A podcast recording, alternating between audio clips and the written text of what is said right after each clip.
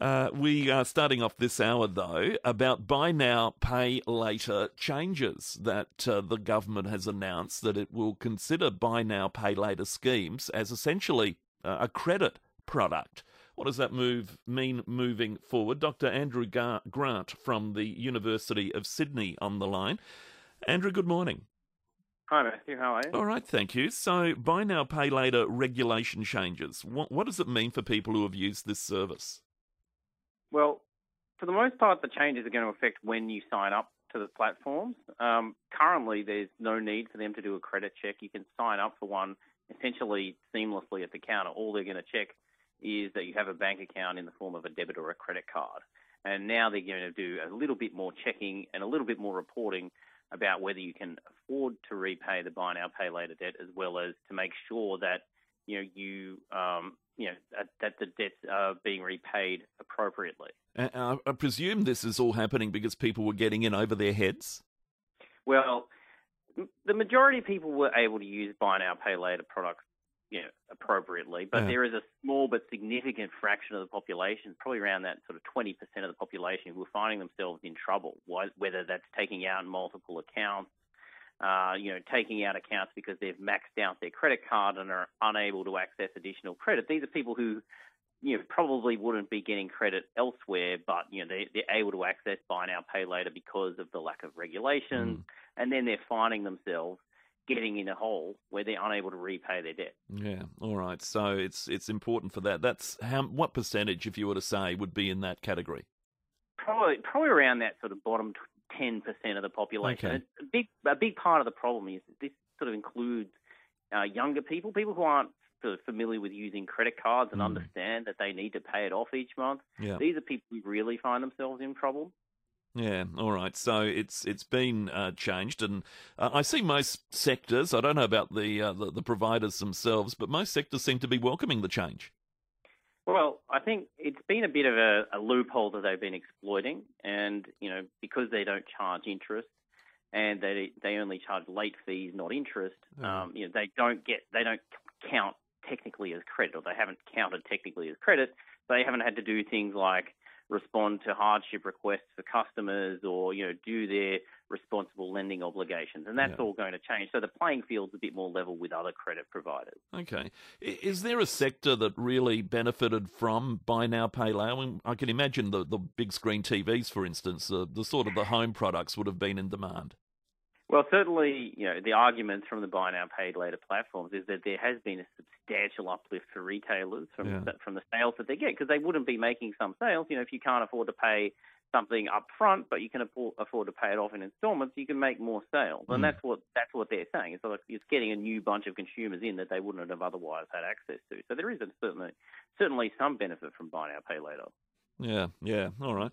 Uh, so moving forward, people uh, optimizing this will need to be aware that uh, what the credit rules are. I suppose it falls under normal credit acts and regulations. Yeah, so it basically means that you know, there, there'll be you know a black mark on your credit mm. report mm. if you don't pay your buy now, pay later debts. And in the past, it's been you know not really the case that there's been any consequences for not paying off your buy now, pay later other than, well, they're not going to let you continue to use it. So, you know, it's basically bringing it back into line with things like credit cards or personal loans. Yeah.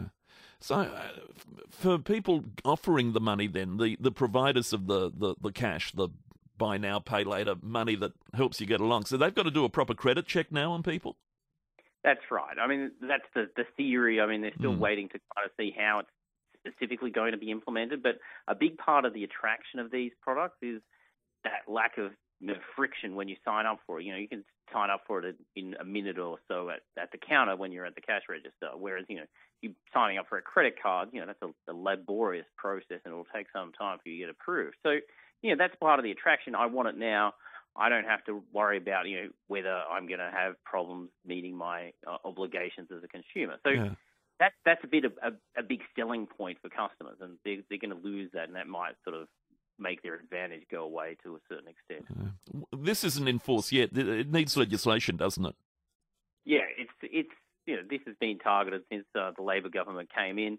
They're sort of looking at what's the best way to implement it. Where you know instead of you know when you're getting a mortgage, you know how carefully they need to assess your ability to to make repayments. It's quite different for mm. if you're hmm. buying a say a three hundred dollar item from uh, a department store. I think there needs to be some balance in terms of how how carefully and how closely we need to analyse people's ability to repay these things. Yeah, all right. So the temptation is there clearly for people must have it now. I mean, the old days we'd we'd lay by stuff. I remember in the seventies and uh, and eighties, Andrew, mum and dad would go to a department store. John Martin's usually here in, in Adelaide in the day, and uh, it would, we'd go to the lay-by department and pay off whatever it was until we, we had it, we owned it, and, and then they'd hand it over, and that, that seemed to work fairly well. But I suppose we're all too impatient, must have it now. Well, there's that, and I mean for the for the retailer, you know, they get to ship the goods out. They don't have to wait, you know, hold it in in the storeroom out the back. They yeah. can get rid of it now and you know get their money up front. I mean, yeah. it works well in a lot of ways. I mean, it suits the modern day fast paced society for a mm. lot of hmm. people. But you know, whether whether we put this new product in and people are able to use it effectively in conjunction with all of their other credit products is really the issue. And I think that's basically what they're trying to sort of cut down on is that there's been this huge, you know, uh, uplift for buy now, pay later because of the lack of credit check. Yeah, yeah, and there it goes. Okay, so the government cracking down on that because some people just uh, getting in over their heads. Thank you, Andrew, for your time and explanation. Thanks very much. Man. Dr. Andrew Grant, who uh, is at uh, Uni of Sydney, a finance expert and lectures in that. Uh, the buy now, pay later scheme, the government cracking down on that, legislation to come, and uh, all the providers I see are saying devil's in the detail as to uh, how that plays out.